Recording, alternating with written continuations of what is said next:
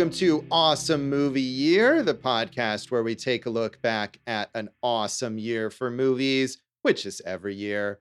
My name is Josh Bell, film critic and writer, and I am joined by my co host. I'm Jason Harris, filmmaker, comedian, and today I'm working from 3 to 3:04 p.m. Oh, so we have two good minutes here coming up from Jason before uh, everything completely falls apart on this podcast. You guys gotta have to carry it. Uh, once it, once I clock out at 3:04, it's on you too. So. Yeah, well, we'll we'll do what we can there, Jason. So, uh, what is it? What is that about? What are we talking about? Well, first, we are kicking off our 11th season. We are at season 11, and we have just done a whole season about many different years. Looking back, it was a special season for our 10th season, looking back at all the years that we'd previously talked about. And now we are getting back to our regularly scheduled format with a whole season on one particular awesome movie year, and that is the year 1980. And so we are starting, as we always do, with the box office champion, Although, as we've done uh, in in at least one other instance, we are not talking about the number one movie at the box office, which was The Empire Strikes Back, because we've talked extensively about Star Wars. Uh, if you haven't heard, in our 1977 season, we covered the original Star Wars and talked a lot about the franchise as a whole. So we wanted to get something different in here. So we are talking about the number two movie at the box office in 1980, which is the comedy Nine to Five. Jason's inspiration for his two minute workday. Boom. Got to do whatever you got to do. Uh, look, Empire Strikes Back, my favorite, and I've said it on the Star Wars episode of the of the Star Wars trilogy times hundred now. So I will be campaigning for us to do that as a bonus episode. Uh, as we know, not directed by George Lucas and not the Phantom Menace. So I think it's worth covering. But yes, this is this is something different the first mainstream female driven comedy to break the $100 million barrier, and one that would probably be released as a streamer today. Yes, it is kind of amazing. And we've talked about this in multiple instances in past seasons when we look at movies that were huge box office hits, whether that's our particular picks for box office champion or it's just movies that we're talking about in other episodes that made a lot of money uh, I remember when we talked about like uh, the Goodbye Girl, I think, and just astoundingly how much money that movie had made. I wish there was still an audience, a theatrical audience for uh, movies like this. You know, no matter how I feel or you feel about this movie, I wish that the theater going experience was as essential to society as it once was. Yeah, I agree. And you're certainly right that this is the kind of movie that would most likely go directly to streaming or even if it got a, a, small theatrical release, would not be the number two movie at the box office behind a Star Wars movie uh, in in 2022. But it was in 1980. It grossed 103.9 million dollars. You know, in 1980 dollars on its budget of 10 million dollars. So not only was it a big hit, but like hugely, hugely profitable. There, uh, certainly you know, uh, a, a, major return on investment there for the studio and uh, it was it, a big pop culture sensation. It was nominated for an Oscar for Best Original Song, of course, for the theme song written and sung by Dolly Parton, who is also the co-star of this film. And and I saw that and I thought, how is it possible that this song, which is one of the most iconic film theme songs in cinema history, did not win the Oscar. And so I was looking up what did win the Oscar for Best Original Song. Well, it was Fame another of the most iconic movie theme songs in cinema history. So I suppose if you're going to lose to something, that's a legit thing to lose to. Josh, I looked it up too. Did you notice any of the other songs nominated?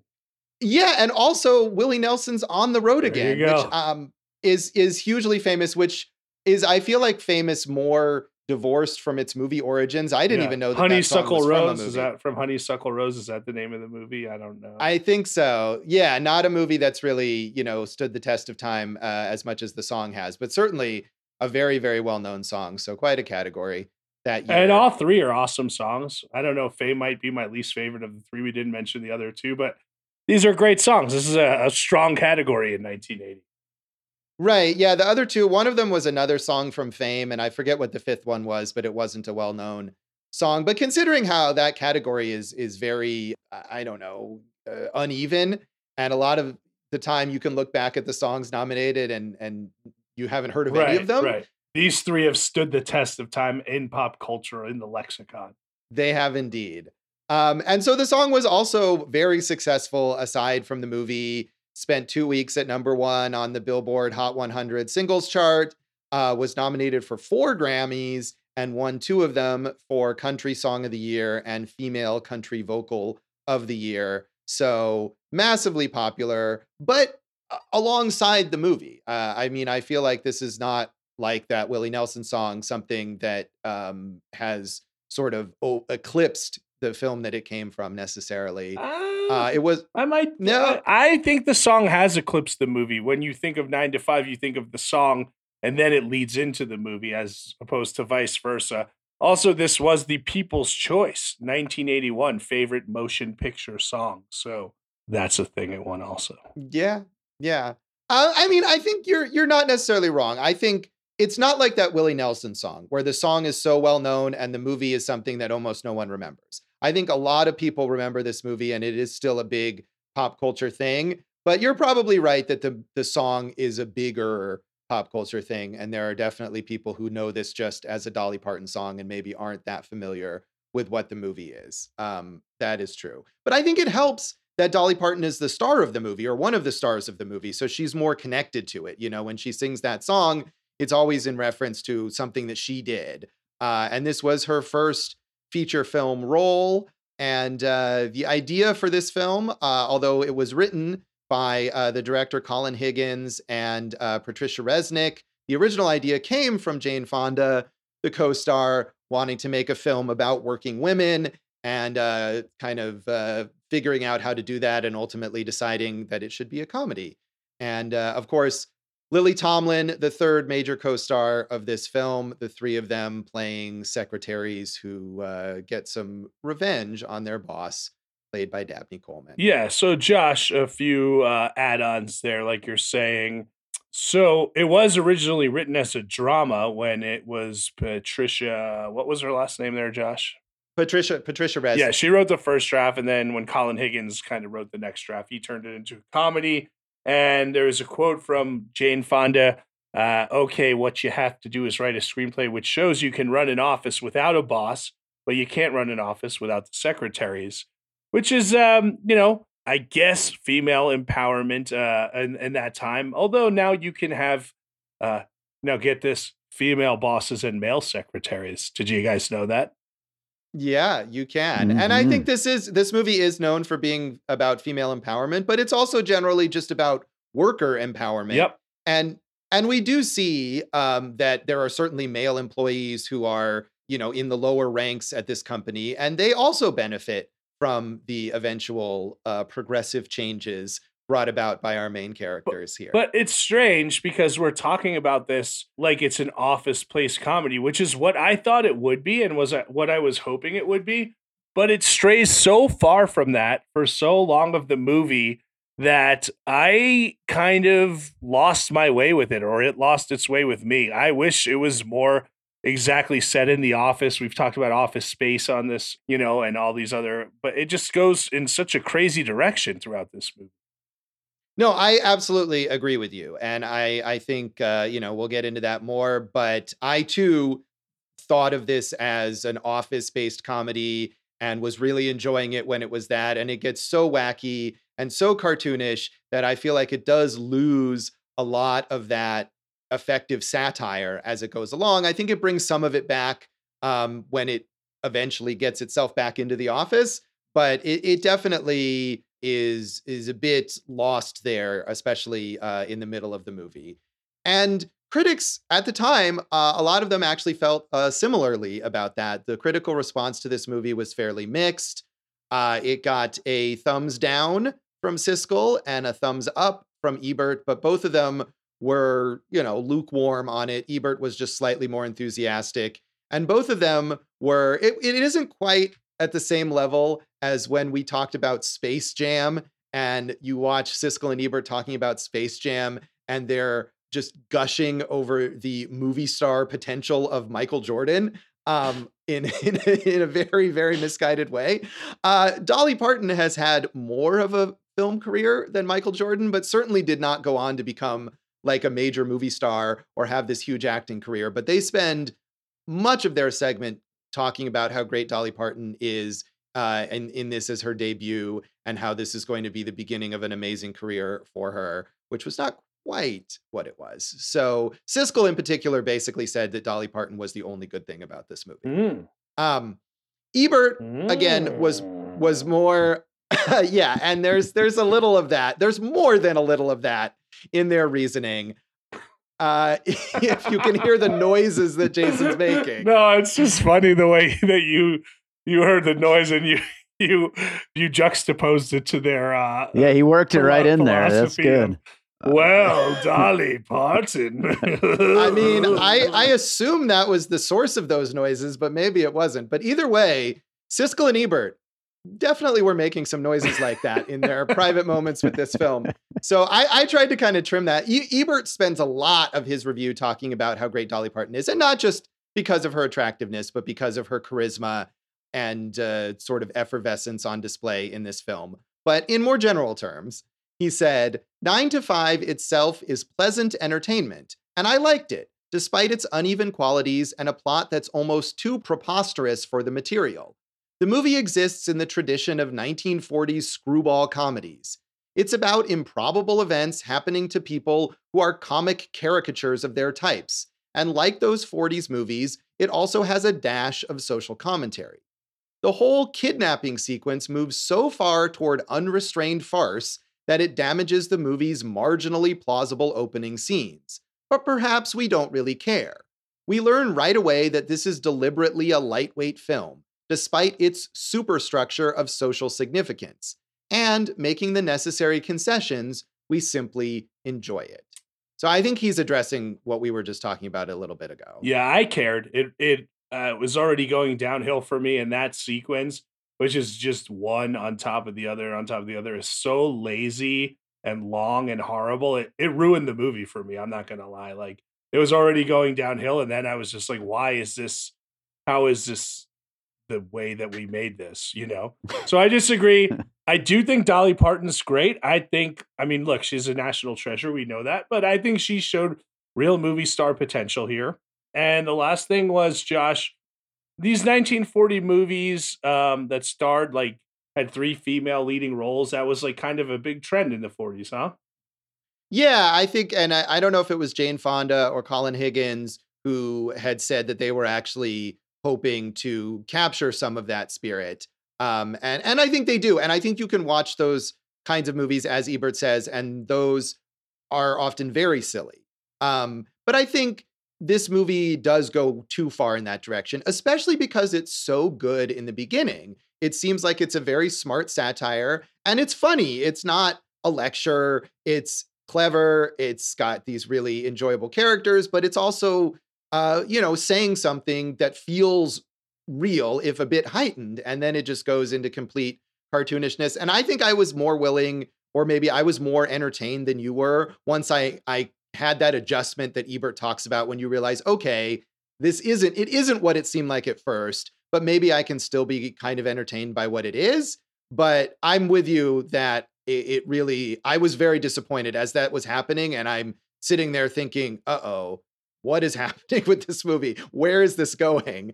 Um, and and it did lose me a lot. Maybe brought me back a little, thanks to the charisma of the stars. Well, it was so well drawn, like you're saying. You have these really uh, defined characters, great actors playing them, right? We know Lily Tomlin, Jane Fonda, legends, and as I already stated, the national treasure, Dolly Parton, right?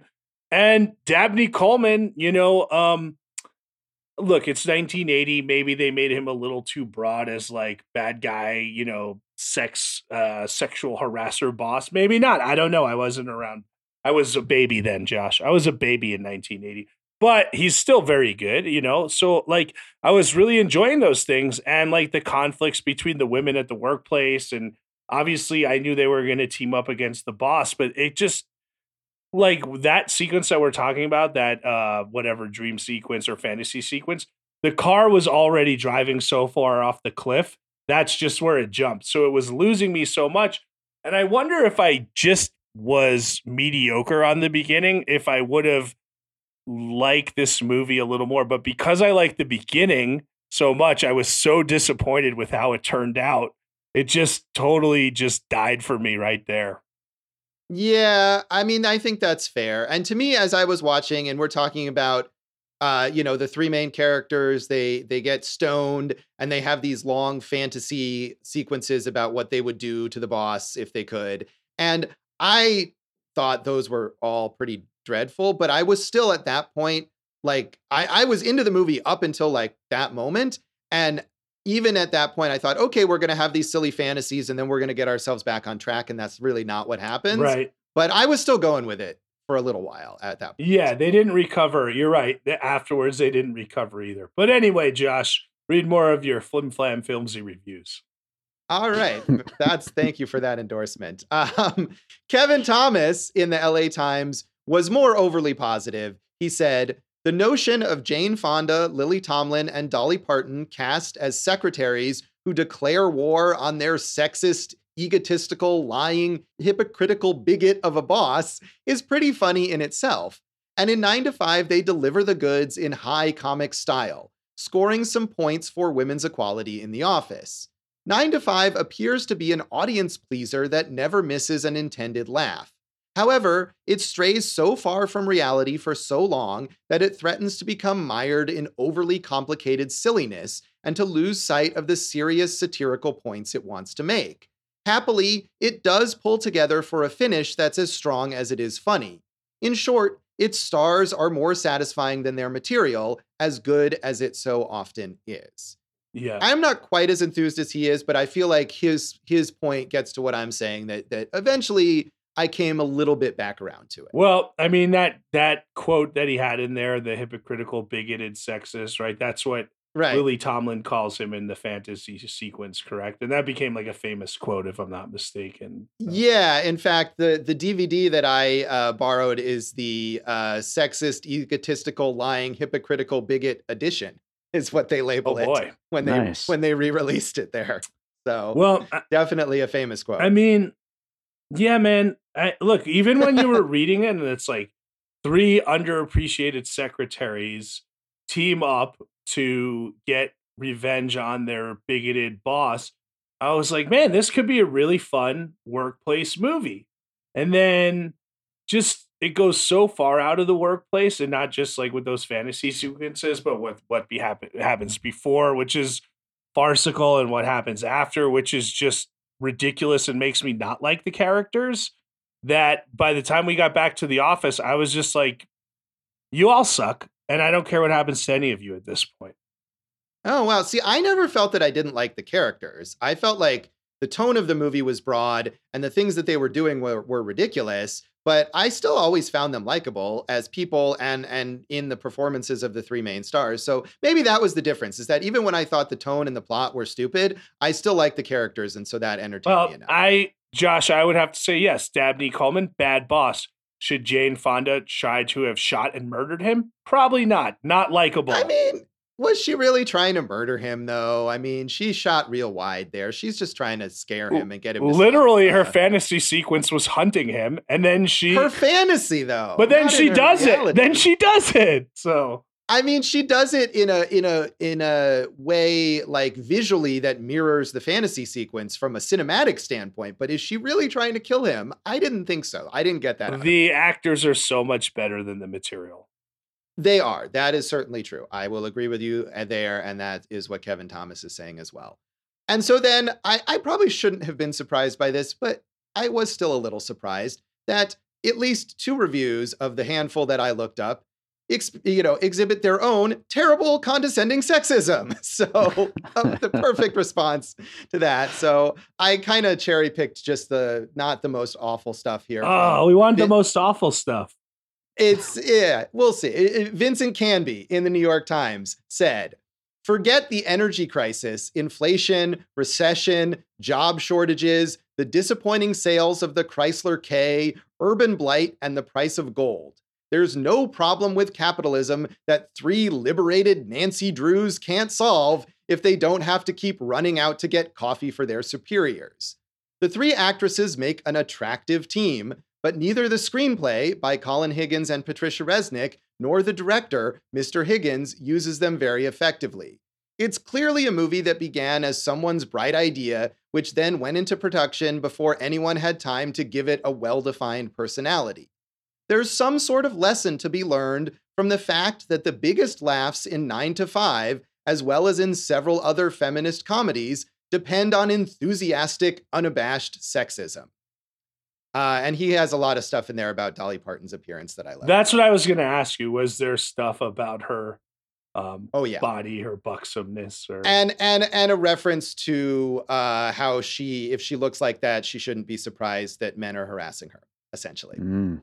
okay um what uh did you find any female reviewers uh not contemporaneously or at least not that uh were available for me to to look up. I wanted to see if there was a pauline kael review and there may have been but um the Letterboxd account that i rely on for uploading pauline kael reviews did not have one there so. Hmm.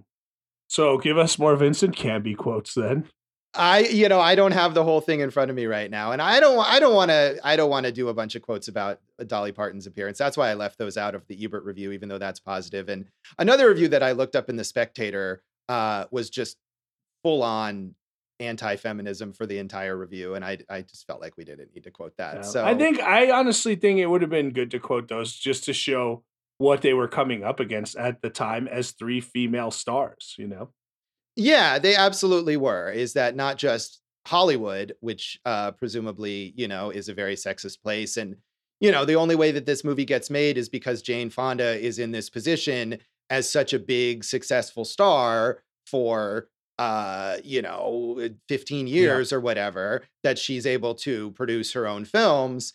And Dolly Parton is already a huge star in country music, and Lily Tomlin is a huge comedy star on TV and they they have to combine all of that power in order to make a movie like this. Hmm. Yeah, I, I, it's unfortunate because I mean, I did want, I knew that we would get those reviews. Like, I'm sure there is a lot of references to Dolly Parton's cleavage or something like that, right? And it's like, at this, she's a very physically beautiful woman, and I think like you can use that sexuality to showcase that character who is so much more than that, and she's not treated as much more than that, and that's where we were at the beginning and then it just like i said it just like loses its way you know? I think had we had those clear lines you know jane fonda is this uh recently divorced woman uh lily tomlin is this you know single mom raising four kids. There is a lot of interesting female empowerment themes and then we just move so far away from them where they're like mixing up a dead body or doing this and it's like i don't know where this all got lost but um it definitely did Yeah, it did, and I think there are moments of that that that uh, illustrate those characters and their backgrounds. I mean, we have one scene of Lily Tomlin's character at home with her son, and we see how she has to, you know, fix the garage door. She has to do it all, and and I like that relationship with her son, where he wasn't just a snotty teenager, like he was offering her the pot that leads to the terrible fantasy sequence. But I like that relationship because it showed this kind of camaraderie between the two of them and he offers her pot and she takes yeah it like it's, it's not a just re- realistic relationship yeah absolutely and i did like the brief appearances from the ex-husband of jane fonda's character played by lawrence pressman uh, even in the later more cartoonish part of the movie where he shows up trying to get her back and there's a stupid wacky mix-up but it leads to this moment of her saying like hey if i want to uh, you know, sleep with someone else, if I want to do crazy sex games, like you don't control me anymore, I can do what I want. And that was a nice, funny moment, even if it's in the midst of a bunch of ridiculousness. i mean again is it because it's 1980 and we've seen stuff like this or is it just because it's so sloppy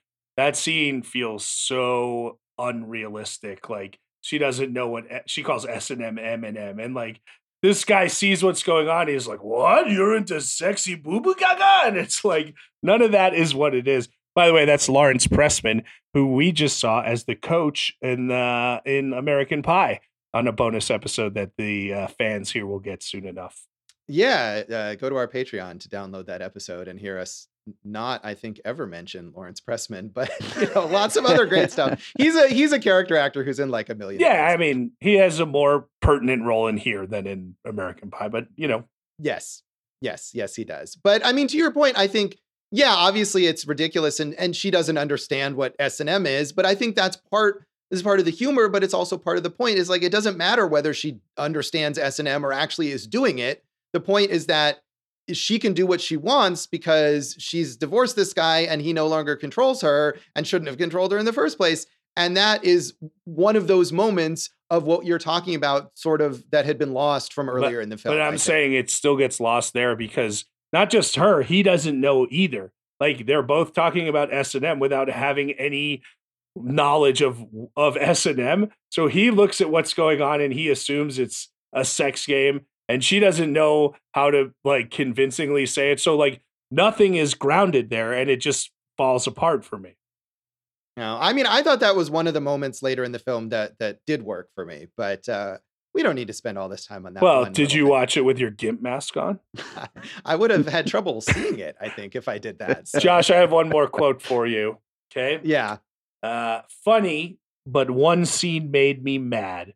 A truly funny scene if the three gals had played getting drunk, but no, they had to get stoned on pot.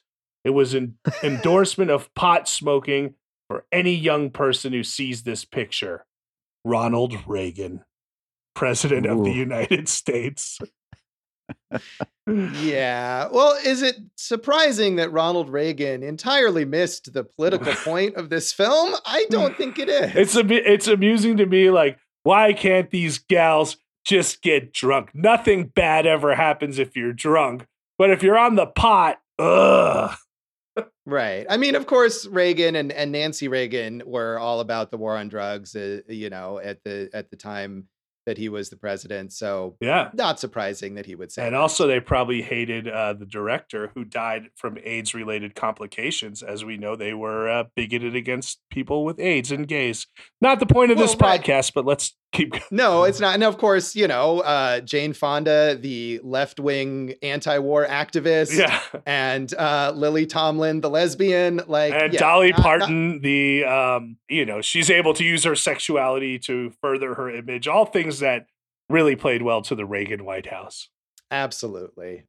Um, so I, I, I I'm guessing from our discussion here that none of us had seen this film before. Is that right, Jason? No, I had never seen it. I know it's so popular and legendary, and I love the song. And I, you know, I love, like we said, we've talked about some really good office style comedy. So I was really looking forward to this one. Yeah, I had never seen it either. I do also love the song, although my uh, initial exposure to the song came from the version by uh, Alvin and the Chipmunks that is on their 1980s album of movie theme songs that I listened to many, many, many, many times as a child and was my introduction to uh, many famous movies and theme songs, uh, some of the movies which I still have not seen. But um, so I was familiar with this song. And maybe this speaks to your point about the song being sort of divorced from the movie, that I was familiar with that as a kid without really knowing anything about the movie. But had not seen it either. Uh, although I have been very uh, enthusiastic about Jane Fonda's uh, early work, as I talked about with Dave on a Piecing It Together podcast uh, when we talked about our first time watches of 2021. Jane Fonda in the 60s and 70s, amazing. This is and our first time getting to her, right? Mm-hmm. It is, it is. And she's done a lot of great work. And if we do more 60s and 70s seasons, I hope that we'll talk about her more. And she's fine in this film, but compared to some of the just like amazing dramatic work and the screen presence that she has in earlier films, it's this is not uh, not up to that level. But uh, I do think she's in a weird way kind of underrated, even though she's a legend. So, Dave, had you seen this before? I hadn't, and I was one of those people that really just knew the song. I didn't know anything about the movie, really. Yeah, um, and I think Dave, you you you probably you seems like you had a maybe slightly more positive response to this than we did. Yeah, I mean, we'll talk about it more later, but I mean, basically, that Ebert review nails it the way that I felt about it. Like, you know, w- once you take the movie on its level, like, I think it's a lot of fun. Yeah. Well, we'll uh, get into that more then. We'll come back and talk more of our general thoughts on 9 to 5.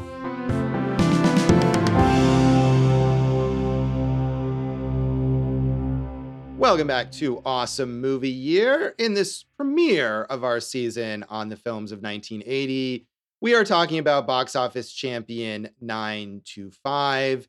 And I think one of the things about this, uh, you know, we were talking about how a movie like this now wouldn't be number two at the box office. It wouldn't maybe even get a theatrical release. But one of the things I was thinking that also goes to that shift in tone that we're talking about as as I was watching the early part of this film, which is satirical and really, you know, fairly incisive politically and silly, but still grounded. I thought it's amazing that this movie was such a hugely popular hit. And then as it gets into more and more of that cartoonish stuff, I definitely started thinking, like, okay, now I see how this was a hit. Now I see how this was a big crowd pleasing thing. Yeah, I just like, I mean, I guess it was like 15 minutes of good. And, you know, then you got to the point where the three of them became friends, which was very early on in the movie, and that rivalry could have lasted longer, I think. You know, I mean, in a way, what if the movie had been about the rivalry between the three and the fact that they were pitted against each other in the office until they became friends and worked together? I think that structure is way more interesting, you know. Um, but again, I didn't write this movie because I was a baby at the time it was released, and uh, no one offered it to me while I was pooping my diapers, Josh. So, but you know, they get together very early and they're friends. And then it's like, you know, we have these fantasy sequences. And then right after that, is that where they mistake his dead body, right? Like, so there's that. And that's so whoopsie whoopsie easy thing. You know, there's a thing in movies where you can suspend your disbelief for one thing, but after that, you start questioning it. And it's like, man, this was not a hard thing to fix to figure out. This like whole sequence was built on someone not asking a question or lifting a sheet up to look at a face right? So then we get to that and now these these secretaries are in so far over their head that they got to kidnap this guy for six weeks and it's like okay i was rooting for them at the beginning but once they kidnapped him for six weeks am i really rooting for anybody anymore and is it believable that no one in the audience within those six weeks would be like, you know what? We haven't seen Frank Hart around the office at all. I know he's still sending memos, but we would expect to see him in an elevator or at lunch. Like none of it felt believable to me. And that's where I was just like, I'm out, dog. Yeah, see, and this is where I disagree with you on some of this because I still liked the characters, even after they kidnap him, because you know they're not evil and he, and he, first of all he is evil is, is is the way he's been established and so you don't like him and they are not cruel to him necessarily in their kidnapping of him you know they feed him and they keep him comfortable um but no i i mean i still i still liked these characters and to me, the worst, most ridiculous cartoonish part was that whole sequence with the dead body, where Lily Tomlin's character thinks that she's accidentally poisoned him, and uh, they go through this wacky misunderstanding uh, about uh, him at the hospital, and they're grabbing this other body because they think he's been killed. And I agree with you, and that is one thing that I really hate in comedies is the idea of the misunderstanding that could be solved by one person saying one thing or doing one very, very simple thing. But that to me was the worst part. And I felt like once we got past that and we get into the kidnapping part, which was what I thought, having not seen this movie, but only knowing its reputation, was like the main point of the movie.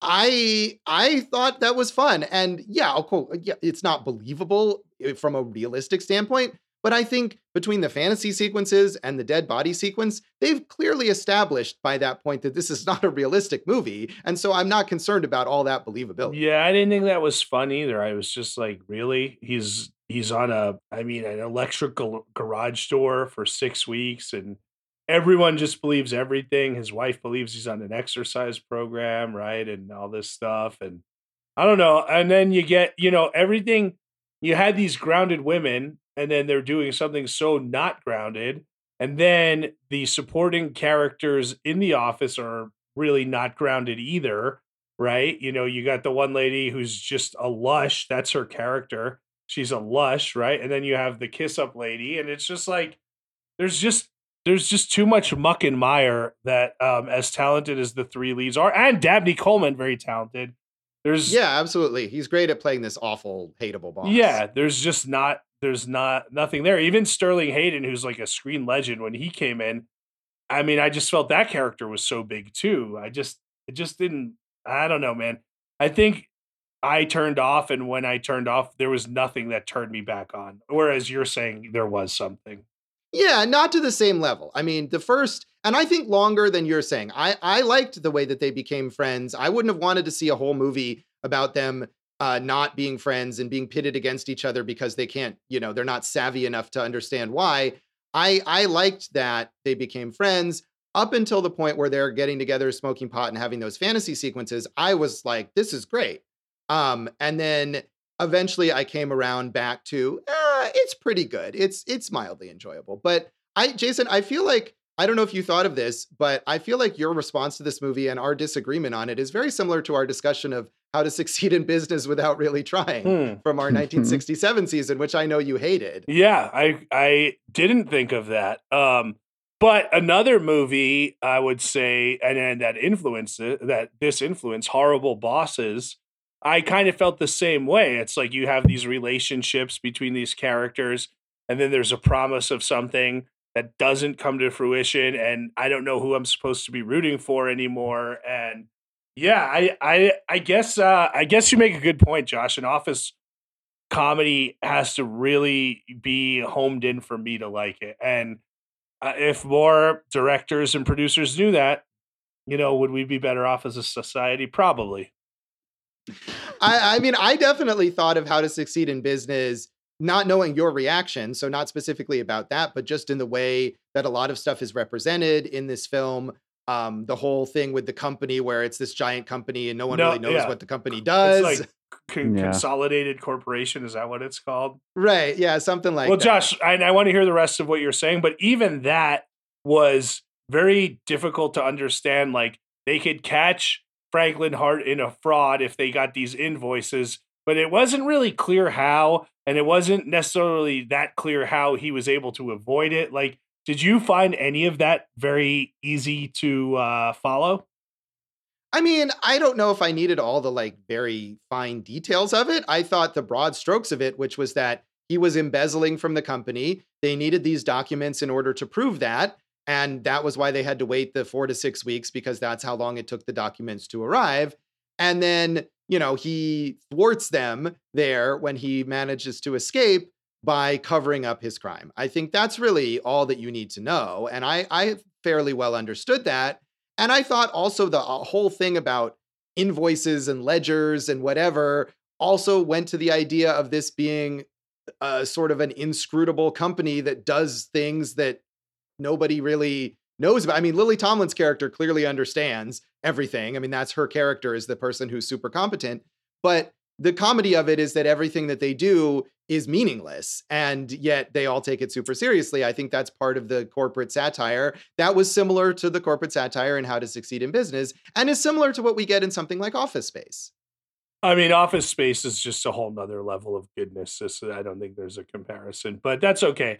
Um, Josh, also at the end, when we find out, I mean, the secretaries have been implementing these new programs and they've been working, and that's great. Like, I like that. But wouldn't it have been awesome if we had a scene at the beginning with another character who's saying, I'm having trouble keeping up. I don't know how I'm supposed to get my kid here or there. And like, we have some kind of basis for why they implemented the daycare center at the work and stuff like that. There was just no build to any of that. I mean, we do have the scene of that character, Maria Delgado, being fired because she dares to discuss people's salaries. I, I I feel like if you don't understand the the need for daycare or the need for like It's not a matter of know, feel like understanding. I'm saying there was no emotional resonance. okay okay i mean i didn't think that that was something that was necessary i feel like it's just sort of obvious um, that they're taking care of the needs of, of people and i think there was enough established between that scene of the one character being fired and uh, you know we have the, the lush character as you talk about the woman who's always drinking on the job who manages to uh, kick her habit thanks to the uh, alcohol treatment program that's introduced i don't think you need i mean i think this also goes to jane fonda's point when they're trying to conceive of this movie and they start with it as a drama is that the more time you spend lecturing the audience about here are workplace problems and here is how we will fix them, the more you're going to lose the audience. And you know, maybe this movie lost us in a lot of ways by becoming super cartoonish, but obviously that was how it it got the mainstream audience of 1980 and became a big hit. Right. And it, and it's comedy and we always argue does comedy are what comedy holds up over time and what doesn't. And to me this just didn't. But, you know, Josh, we've talked about Patricia Resnick and Colin Higgins and it's like Patricia Resnick, you know, we covered three women. That's one that she helped Robert Altman like craft as a story and she worked with him on a bunch of stuff. Colin Higgins wrote Harold and Maude. These guys are better than this. I mean, sure, but this is a movie that's not aiming to be Three Women or Harold and Maude. That, this is a broad comedy. No, I'm just saying, with credentials like that, you can't tell me that they couldn't have written a better workplace comedy. I, I think that they could. I think that they could, but I think that they weren't trying to. I think that they were trying to write something broad and silly, and that for us as viewers, that wasn't what we wanted. And I wish they had written something that was like the first 30 minutes of the movie the whole time. But obviously, mainstream audiences liked what they came up with. Yeah. Again, 1980, different time. I don't know. Dave, you liked it. Why?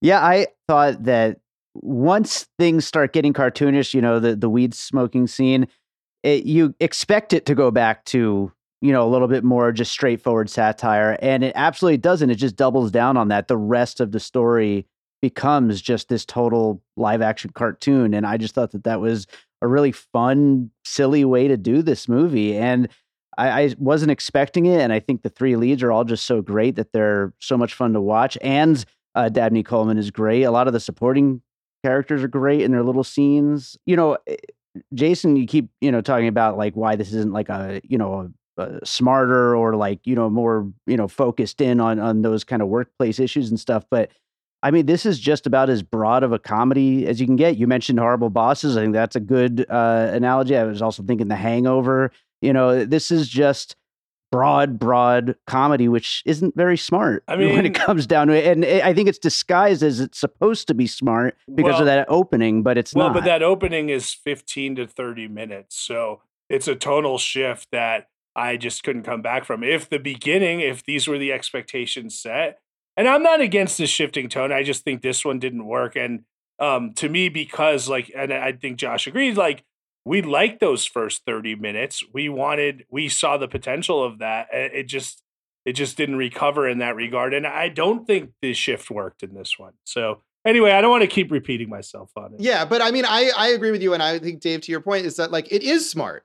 And it's disappointing when it plays itself dumb because we know it can be smart and we know it has been smart and it is. It's not just that these filmmakers worked on stuff like Three Women and Harold and Maude, it's that first part of this movie is smart. Right. And then yeah. they just abandon well, that. And so Well, Josh, to that point, don't you think like you're talking about that sequence with the dead body and you we both agree like, hey, if someone just asked one question or did one thing, that didn't bother you, Dave? Like we, that, don't you think that's below the level of intelligence that these women have shown already in the movie? To that point, I will say one of my favorite movies of the last ten years, Good Time. Uh, Robert Pattinson never thinks to check if it's actually his brother under the sheet, and yeah. he, he, he kidnaps the wrong guy out of the uh, hospital. I mean, two things: a, I hate that movie, but b, that character is supposed to be stupid. Yeah, good yeah. time, and these sure. characters are not. I Fair enough, but yeah. but it is a cartoon, and so they they're silly, they're goofy. Maybe they're not stupid, but they are goofy. Yeah. So, All right. Yeah. Well, should we uh should we rate this, Jason, yeah. out of five uh poison cups of coffee? Maybe. Sure, Josh. I thought about this because mm-hmm. usually something like this I would give two and a half. That's like my bar of like, oh, it's competently crafted. It's you know, there's some good elements. But I was so disappointed when with how this turned out. This gets two stars for me. So maybe it's or two uh poison cups of coffee. Maybe it is like how to succeed in business. I was just so disappointed in it that I can't go above two stars. All poison right, cups fair enough. Right, exactly. yeah, I mean, and I I was sort of the opposite in that I was thinking, yeah, two and a half is usually my baseline for like there's something here, but it didn't really work for me. Um, but I came around enough towards the end that I'm going to give it three poison cups of coffee. It's still fun overall, and obviously, a lot of people have a lot of fun with it, and the song is great. This is why no one respects you as a critic. I feel like I feel like that is something that you've also said when I've been too harsh on films. So just a blank. I mean, I respect you. I I, I respect Thank you. you. as a critic. All right, thank you, Jason. Dave, uh, how do you want to rate this? Well, first of all, Jason does not respect me as a critic, but uh, Wait a second, Dave. yes. Or as a film composer and questionable as a human being. or a podcast producer. But yeah, no, I'm I'm going with four. But uh, it, if it wasn't for the song, it might have been a three and a half. So That's still that's still strong. The song is at Yeah. least a four for me. But uh, I- Oh, yeah, right. That song, that song is an all time. Yeah. That's a that's a maybe a five. yeah, you might be song right. That's the best Yeah. part of the movie for me. yes, Absolutely. So we'll come back then and talk about the legacy of nine to five.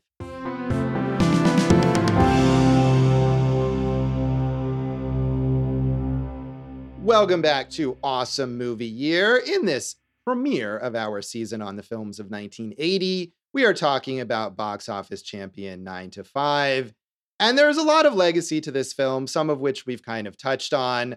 Uh, the popularity of this song, this theme song, which, as Jason pointed out, probably has eclipsed the film at least to some degree, is an enduring one of Dolly Parton's biggest hits of all time. Of course, iconically covered by Alvin and the Chipmunks, as I mentioned, and um, just just a, a a huge thing in pop culture for Dolly Parton. But more immediately, I mean, given that this movie was such a, a huge success, it was adapted into a TV series in uh, starting in 1982 that ran eventually for five seasons, first on ABC, and then uh, was revived after a brief uh, period being off the air in first run syndication for three more seasons, uh, with a lot of cast turnover and tonal shift. It sounds like. Uh, initially, it was a straight adaptation with these characters, starring uh, Valerie Curtin as the Jane Fonda character, Rita Moreno as Lily Tomlin's character, and Rachel Dennison, who is Dolly Parton's sister, playing Dolly Parton's character, along with Hmm. Jeffrey Tambor as Mr. Hart. But I, I just watched like it's not available to stream anywhere. I found the pilot, the first episode on YouTube in a really, really low quality version where I didn't even want to watch the whole thing. But I watched the first maybe five minutes or so, and it really seems like they've restructured it as just a basic workplace sitcom. Like Mr. Hart is a kind of a bumbling boss Right. and the secretaries have their own little things and i you know it ran for five seasons so people obviously enjoyed it but it, it seems like whatever satirical aspect existed in the uh movie was kind of set aside for this basic workplace sitcom Josh, did you find any Vincent Canby quotes on Rachel Dennison? I did not look for those, but Oh. no, he was a he was only a film critic and not a t- TV critic. Rachel Dennison, very weird career. Basically, uh, got cast as her sister, did uh, five seasons of this sitcom, and never acted again. Yeah, she's she's probably got a lot of money from Dolly Parton. Uh, Sally Struthers took over as Violet in those later seasons, and we should also mention it had Herb Edelman, who we know from Wheels on Meals, and of course as Stanley Zbornak in The Golden Girls. Oh yeah, very important. Also, uh, Peter Bonerz took over as Mr. Hart later, and then they got rid of that character entirely in the later like fourth and fifth seasons. And it sounded like as as it went on further, it got more and more away from the characters and concepts of the initial movie. I mean, is Workaholics almost a reversal of this? I guess what with the, the three slacking off uh, male employees and their female boss. Yeah, who's a dick to them?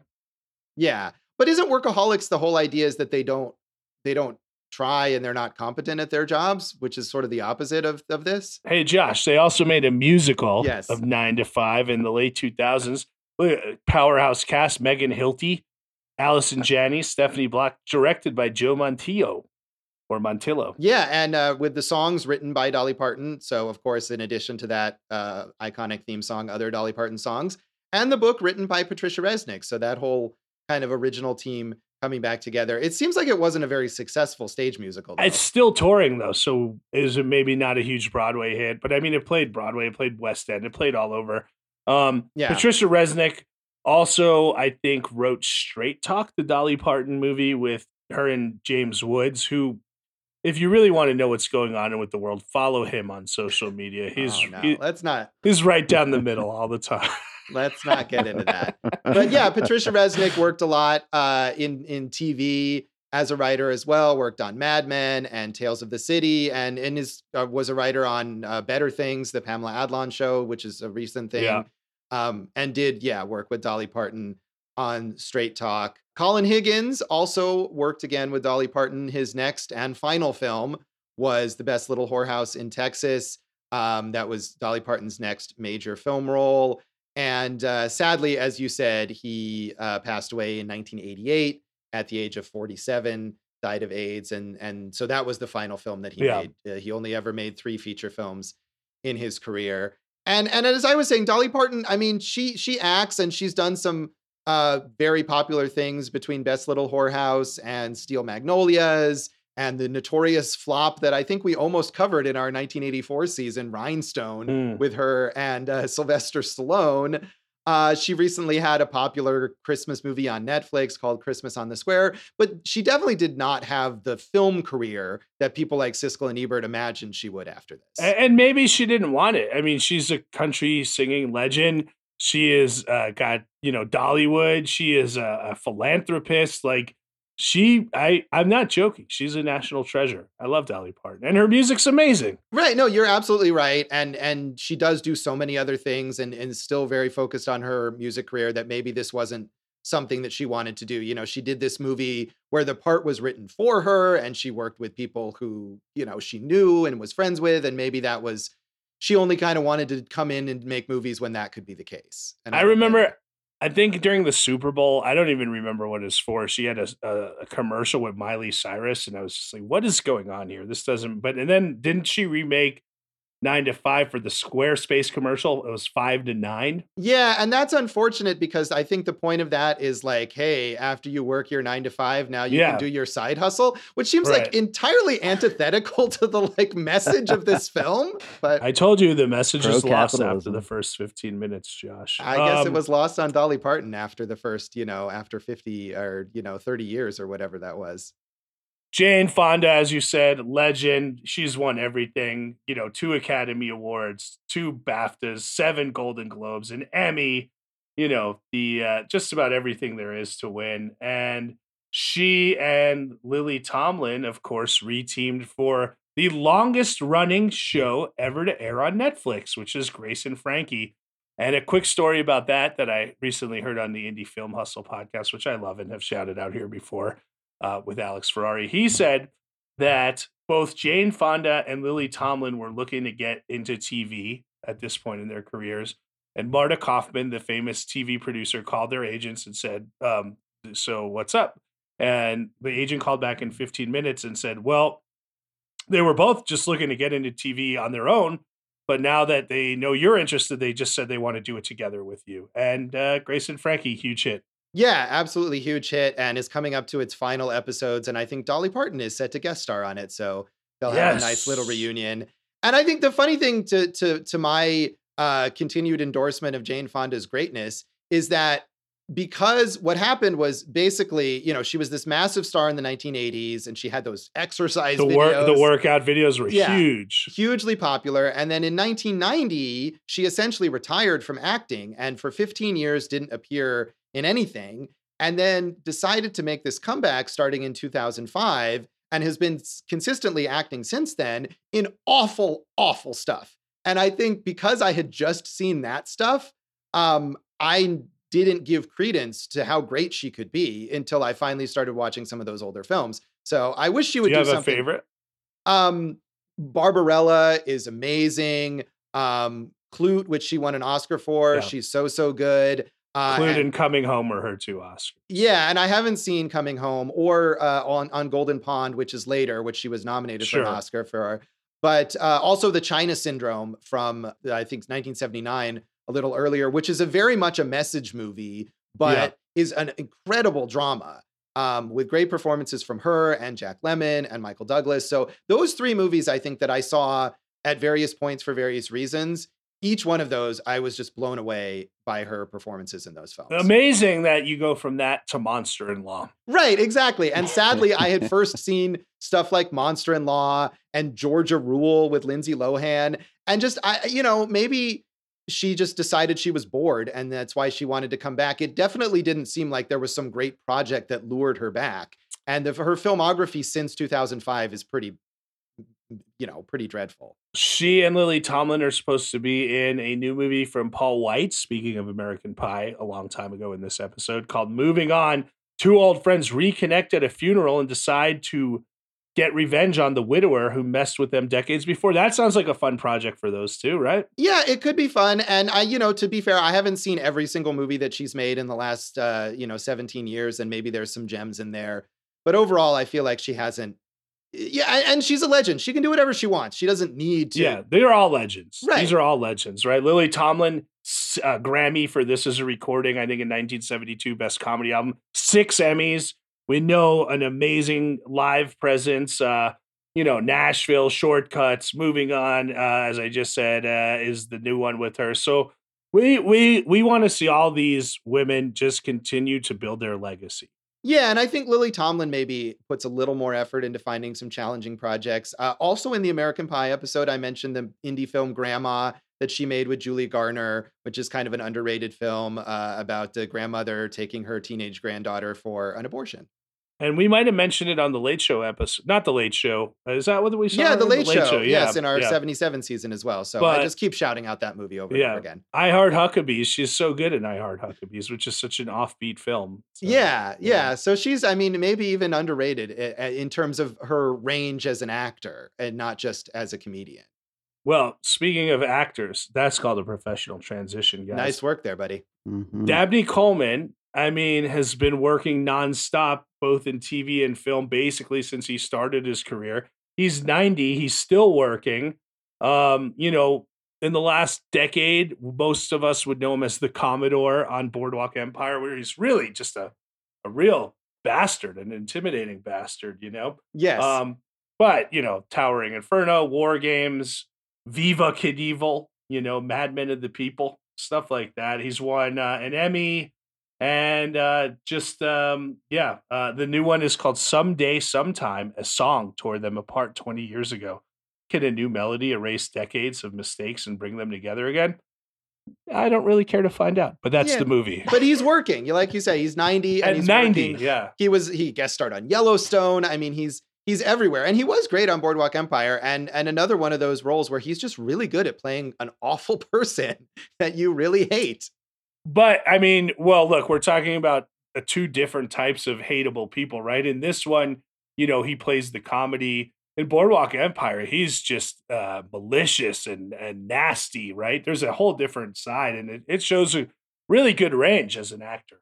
Yeah, absolutely. Uh, so, uh, anything else we want to talk about on the legacy of this film?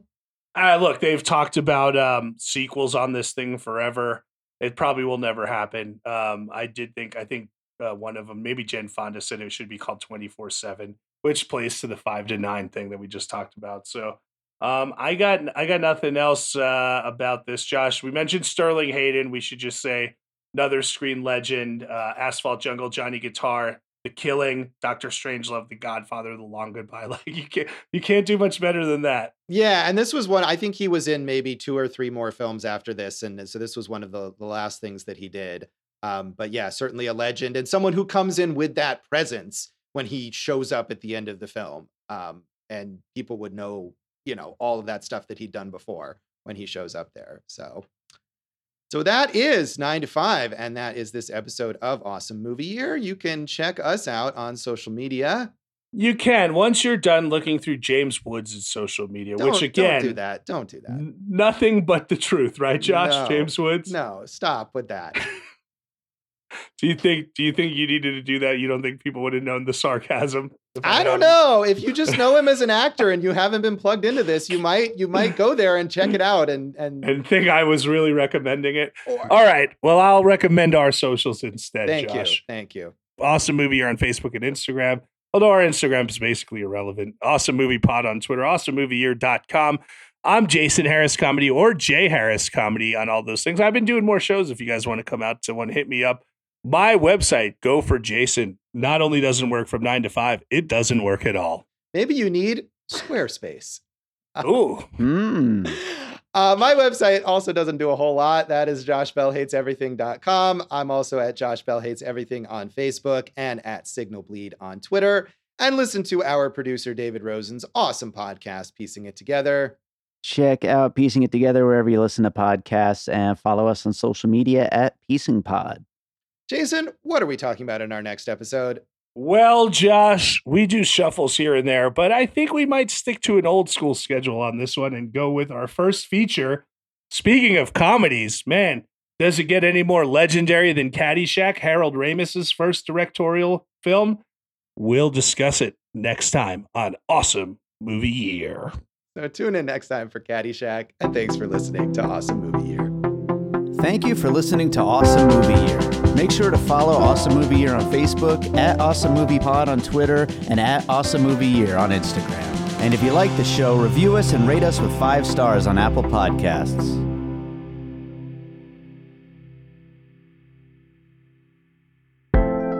An All Points West production, produced by David Rosen in Las Vegas.